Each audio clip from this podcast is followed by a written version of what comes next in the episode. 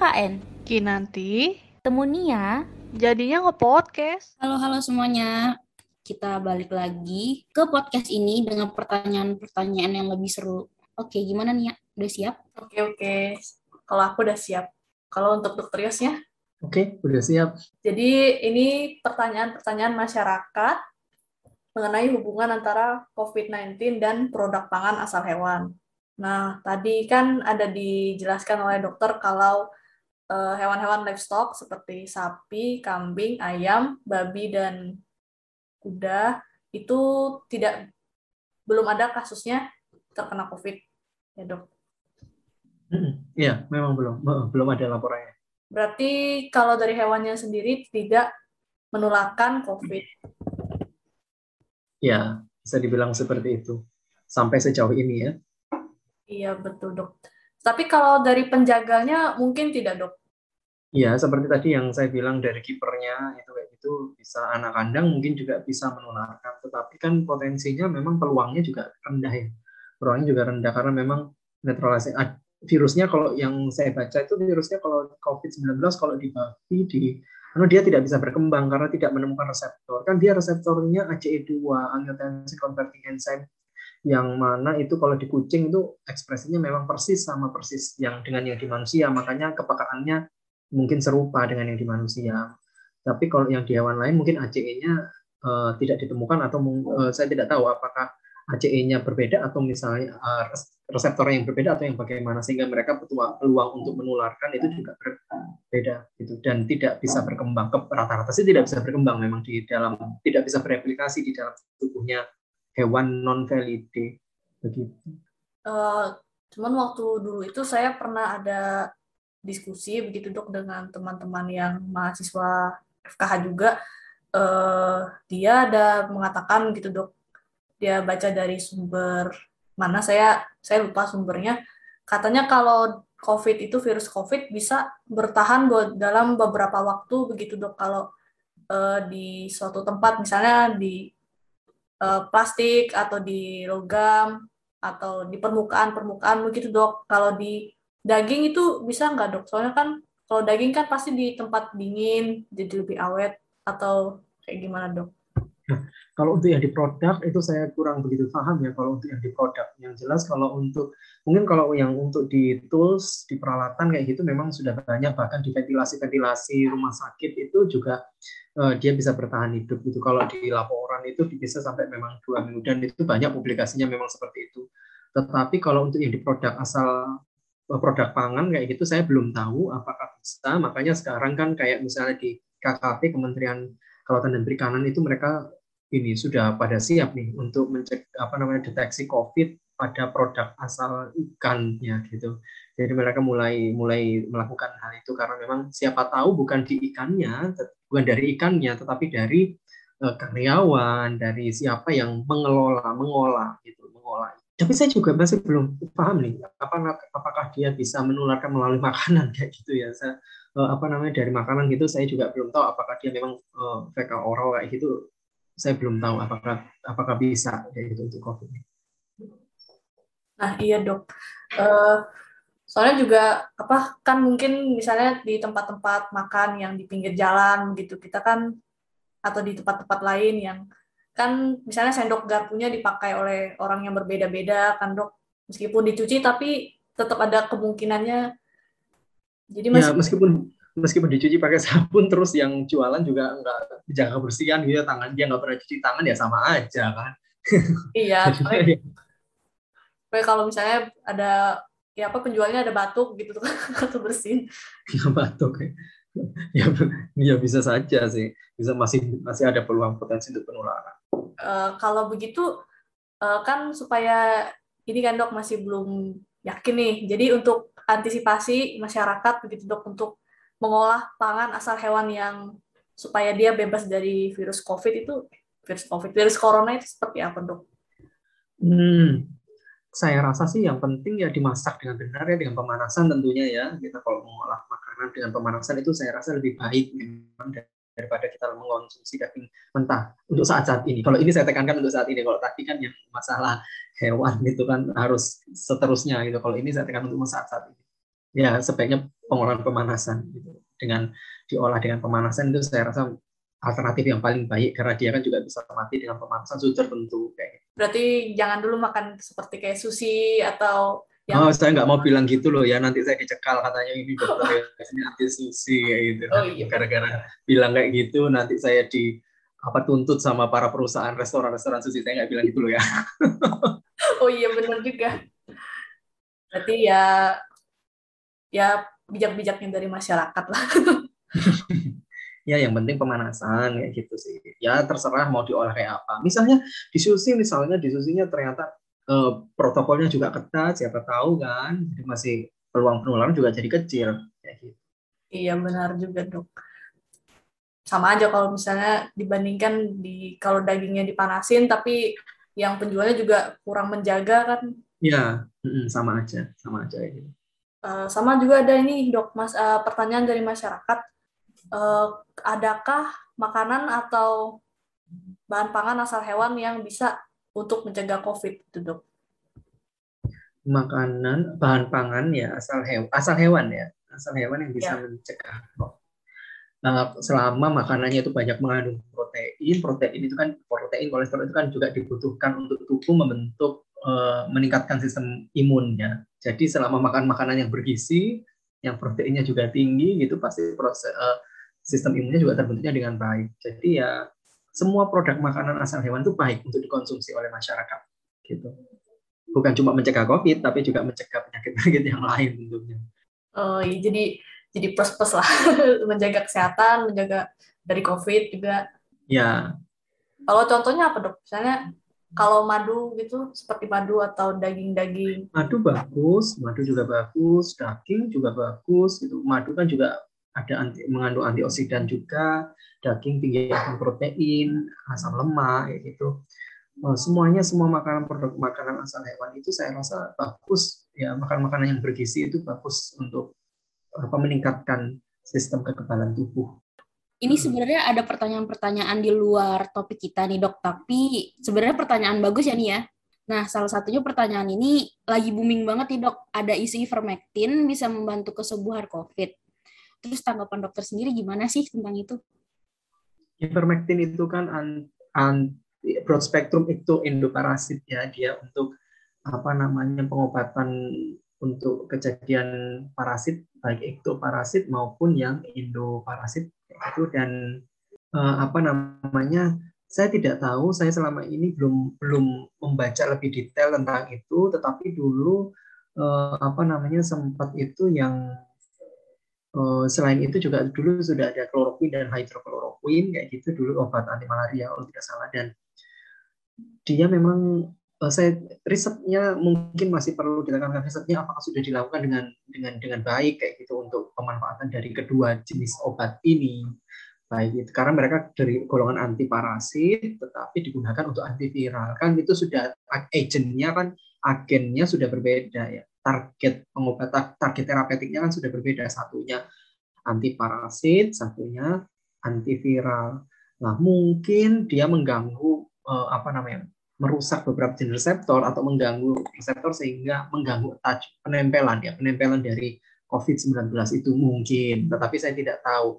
Jadi perlu dikaji sebenarnya perlu dikaji lebih mendalam. Apakah benar ini masalah ivermectin atau obat-obatan lain yang uh, target utamanya itu non antiviral tetapi seperti tadi targetnya parasit gitu tetapi digunakan untuk antiviral. Itu apa namanya faktor-faktor lain juga perlu dikaji. Makanya saya tidak bisa berkomentar nih tentang tentang apa namanya tentang pemanfaatan itu dan kalau misalnya sudah mendapatkan izin edar untuk terapi COVID misalnya ya eh, mungkin sudah pemangku kebijakan di masalah itu terkait gitu ya untuk masalah peredaran obat ini sudah mempertimbangkan banyak hal kayak gitu. Mungkin sudah mempertimbangkan dan pasti mempertimbangkan banyak hal. Jadi ya uh, saya tidak bisa berkomentar masalah ini. Oke baik dokter. Kalau begitu uh, selanjutnya ini kan kita masih masa pandemi gini kan ya dok ya? Apa nantinya setelah masa pandemi selesai uh, COVID-19 ini tuh akan menjadi suatu penyakit yang umum seperti Ebola, flu Spanyol dan lain-lainnya gitu dok. Ebola bukan penyakit umum loh ya Ebola. Jadi penyakit umum itu kayak penyakit-penyakit musiman itu ya kayak ini apa namanya kayak influenza kayak gitu-gitu itu mungkin penyakit musiman tapi kalau Ebola terus Spanyol kayak gitu itu enggak dia bukan penyakit yang umum gitu ya jadi bukan apa tidak ada sebenarnya istilah penyakit umum itu kan uh, apa namanya penyakit musiman ya penyakit musiman kayak gitu itu uh, influenza kayak gitu itu penyakit musiman dan bisa jadi seperti itu. Sama tidak tahu ya. Kalau perkembangan ini harusnya yang berbicara ini benar-benar virologis ya.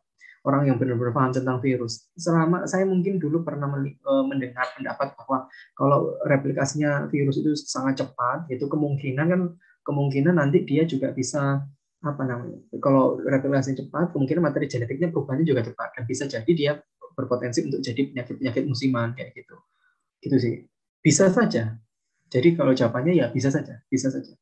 Oh begitu dok. Berarti bisa aja apa uh, kalau sekarang kan rasanya seperti penyakit yang apa dok namanya uh, yang sangat inilah sangat bikin orang takut atau was-was. Tapi kemungkinan di masa depan akan seperti dianggap biasa begitu kayak oh uh, sakit covid begitu dok. Tidak seperti yang kayak kalau sekarang Mana? kan bisa jadi, bisa jadi memang bisa jadi nanti akan jadi seperti itu. Karena mereka kan kalau misalnya pandeminya tidak tuntas-tuntas, mungkin kan solusi terakhir adalah masyarakat ya sudah berdamai dengan pandemi itu ya. Jadi mulai harus beradaptasi kayak gitu, beradaptasi. Karena kalau memang terus seperti ini juga kita dalam kondisi yang sulit ya, kayak gitu. Jadinya memang uh, ya itu tadi mungkin adaptasi. Lama kelamaan kan proses adaptasi itu juga pasti akan terjadi, baik pada baik pada manusia yang sudah divaksinasi atau belum, misalnya ada kan sekarang vaksinasi lagi dilakukan kayak gitu kan. Vaksinasi kan juga proses membentuk adaptasi, adaptasi tubuh terhadap infeksi dari coronavirus 19. Nah, yang sudah divaksin mungkin adaptasinya melalui itu. Kemudian yang belum divaksin mungkin adaptasinya akhirnya terbentuk karena dia kontak, akhirnya ada paparan-paparan dalam jumlah kecil, dia membentuk antibodinya sendiri kayak gitu. Akhirnya dia juga terbentuk. Jadi proses yang waktu dulu kurun waktu yang cukup panjang eh, yang cukup ya nggak bisa dibilang panjang juga satu tahun setengah ini mungkin juga akhirnya membuat tubuh manusia hewan kemudian siapa pun yang ada di lingkungan itu melakukan proses adaptasi dan proses adaptasinya saya rasa pasti akan mengarah ke proses adaptasi yang baik kayak gitu kayak gitu makanya ada kalanya nanti pasti akan ada di satu titik di mana manusia itu memang akan berdamai dengan pandemi hewan itu juga akan berdamai dengan pandemi yang saat ini kita alami semua karena memang sudah ada proses adaptasi. Oke dok Yos, terima kasih jawabannya. Ini ada dua pertanyaan terakhir, salah satunya dari dokter Lia ya. Ini dokter Lia bertanya, eh, dok Yos bagaimana tanggapan tentang uh, susu bear brand addicted untuk COVID-19? kalau itu uh, kemarin itu saya dapat uh, gara-gara masalah susu brand itu teman-teman saya yang pada bekerja di apa namanya pada yang banyak bekerja di Polri itu apa WA personal gitu ke saya, WA pribadi gitu bilang, eh Yos kamu harusnya ngomong nih ke orang-orang kalau misalnya kamu kan sering ngasih kuliah ke mana-mana gitu, harusnya kamu ngomong nih ke orang-orang. Kalau kandungan gizi di dua butir telur ayam itu jauh lebih tinggi daripada makanya tuh akhirnya produk Poltri itu kan waktu itu menyanding-nyandingkan gitu ya, oh dua butir telur ayam itu lebih baik daripada satu susu beruang gitu, angka, angka kecukupan gizinya dan saya bilang, oke, okay, saya rasa ya memang semua produk makanan bergizi. Bukan saya tidak mendiskreditkan satu produk tertentu ya tentunya. Tetapi eh, saya rasa selama kandungan protein cukup tinggi, lemaknya juga ada, kemudian energinya juga ada, saya rasa semua bisa. Jadi eh, akhirnya panik buying yang terjadi pada beruang itu saya sudah eh, saya katakan masyarakat janganlah seperti itu kayak gitu. Malah itu juga yang menjadi eh, apa ya? Sesuatu hal yang juga nanti destruktif gitu yang merusak peradaban kayak gitu kan. Orang jadi apa namanya mendewakan satu produk padahal itu belum teruji. Belum teruji secara klinis ya gitu. Jadi saya rasa semua makanan bergizi itu baik. Telur daging apa saja itu baik gitu. Bukan cuma masalah satu brand tertentu yang dianggap baik dan bisa mengobati. Karena belum ada evidensinya juga belum ada bukti khusus yang spesifik kejadian yang spesifik terkait masalah itu. Kayak gitu Emang sudah ada penelitian orang yang kepapar COVID terus diminumin itu aja terus akhirnya dia bisa jadi sembuh kan belum. Ya. Tapi saya juga waktu itu tidak tahu tuh masyarakat tuh kok tiba-tiba kayak gitu ya, kok booming gitu ya. Saya juga nggak tahu asal penyebabnya itu dari mana. Nah, iya itu dok, agak bingung sih.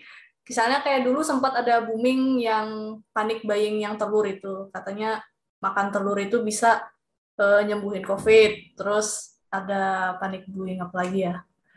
Mungkin juga ada rumor-rumor gitu ya dok dari masyarakat mungkin di sosial media begitu di video-video atau lewat grup WhatsApp, grup WhatsApp keluarga misalnya mengirimkan, oh uh, kena COVID harus makan ini ini ini gitu.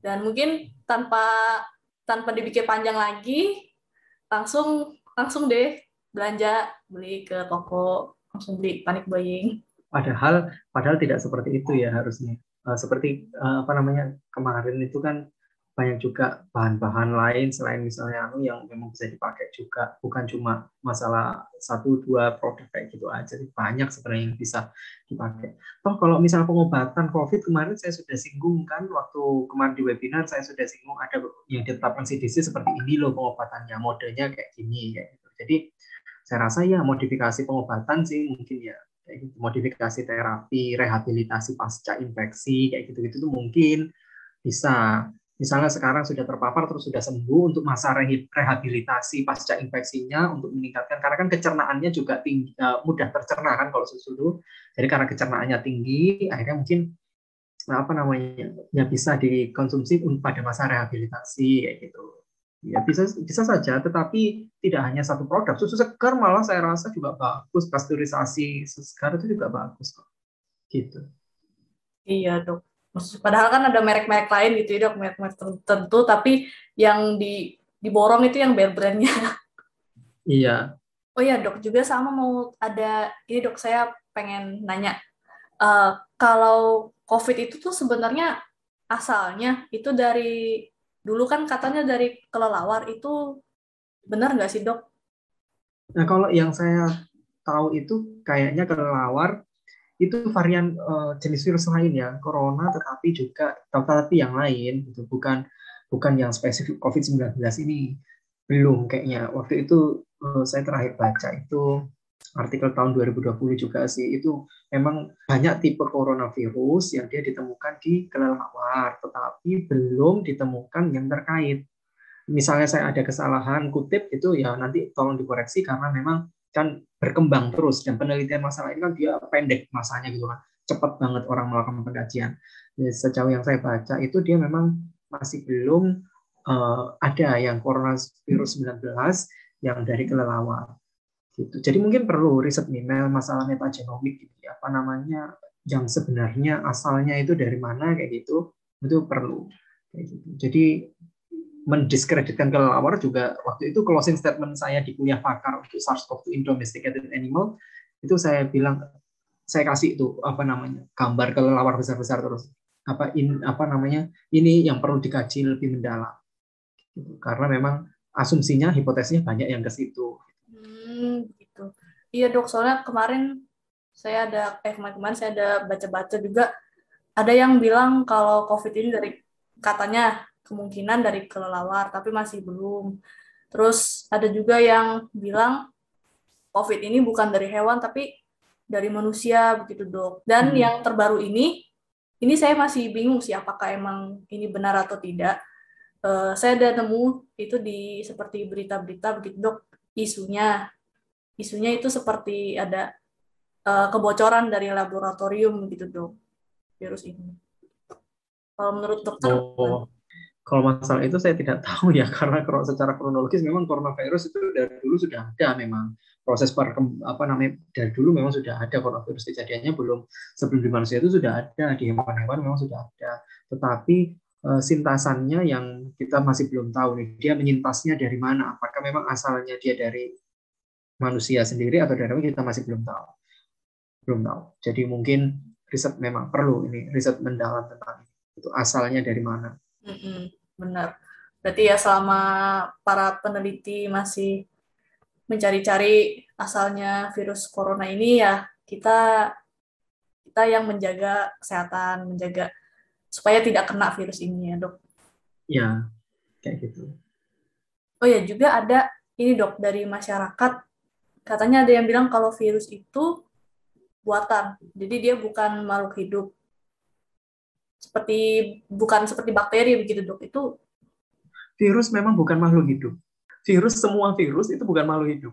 Tidak ada siapa yang ngajari virus itu makhluk hidup. Tidak ada. Virus itu bukan makhluk hidup. Dia cuma materi genetik. Kalau nggak isinya DNA, RNA saja.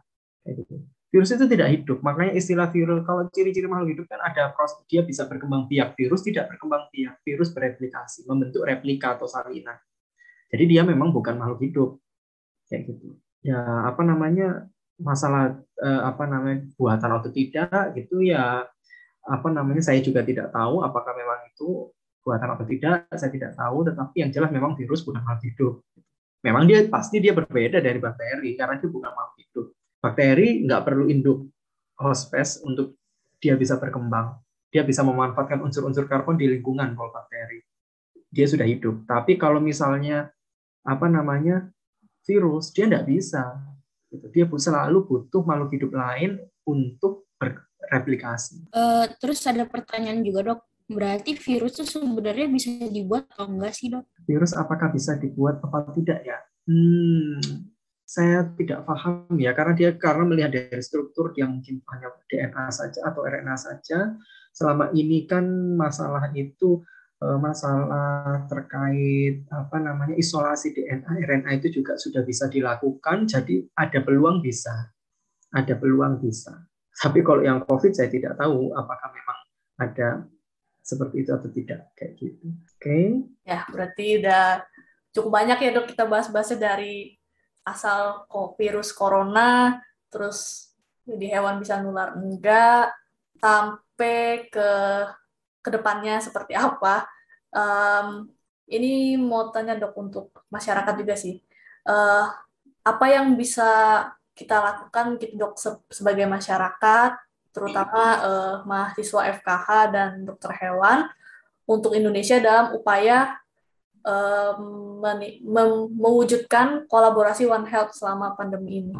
Ini kalau misalnya ya kita berada pada porsinya masing-masing karena One Health itu memang One Health itu sudah sejak dulu tetapi saya tidak tahu apakah pelaksanaannya di Indonesia itu sudah baik untuk masalah One Health karena saya karena saya masih melihat bahwa ada satu satu salah satu atau beberapa profesi yang masih di sebelah mata yaitu di apa yang sebelah mata gitu. Dan saya tidak tahu penerapan sistem One Health yang di Indonesia itu apakah sudah baik sebenarnya itu konsep One Health itu sudah ada sejak beberapa tahun yang lalu, kayak itu 2000 berapa itu dia sudah ada konsep One Health, One Health dan apa uh, untuk penerapan di Indonesia saya belum tahu. Tetapi yang penting uh, saat ini karena regulasi One Health di Indonesia juga masih belum begitu apa namanya belum mewadahi begitu ya atau mungkin belum begitu spesifik, belum begitu mengerucut kayak gitu, ya ambil porsinya masing-masing, lakukan peranmu masing-masing di lingkungan selama ini Misalnya kamu tidak, kamu bukan tenaga kesehatan, kamu bukan siapa-siapa, tetapi kamu hanya seorang yang bekerja misalnya sebagai petugas penjaga kebersihan, ya jaga kebersihan lingkungan. Ambil peran kita masing-masing di lingkungan untuk menjaga stabilitasnya itu saja. Kalau dokter hewan ya jadilah dokter hewan yang baik, jadi praktisi dokter hewan misalnya jadi praktisi yang baik, ambil porsi kita masing-masing. Karena hanya itu yang bisa dilakukan uh, oleh siapa pun, oleh siapa pun. Kita semua itu cukup uh, berperan juga turut menjaga masing-masing. Hmm, setuju dok, benar.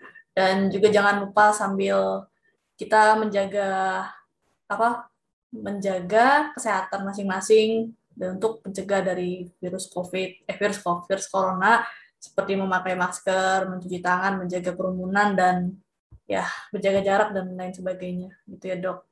Ya, Ya karena kita udah di penghujung acara, uh, saya mau berterima kasih kepada Dr. Yos sudah mau bergabung di podcast kita kali ini dan membagi ilmunya kepada masyarakat, jadi lebih teredukasi dengan pertanyaan-pertanyaan yang sudah dikirimkan kepada kita. Uh, juga berterima kasih juga sama yang udah ngirim pertanyaan. Maaf juga kalau ada pertanyaan yang nggak kejawab dan belum kita sempat ini ya belum kita saring kesaring gitu jadi kita nggak sempat masukin pertanyaan mereka karena emang banyak banget pertanyaannya Uh, sampai jumpa lagi di podcast berikutnya. Ditunggu lagi ya podcast KKN ini. Sampai jumpa. Dadah. Terima kasih semuanya.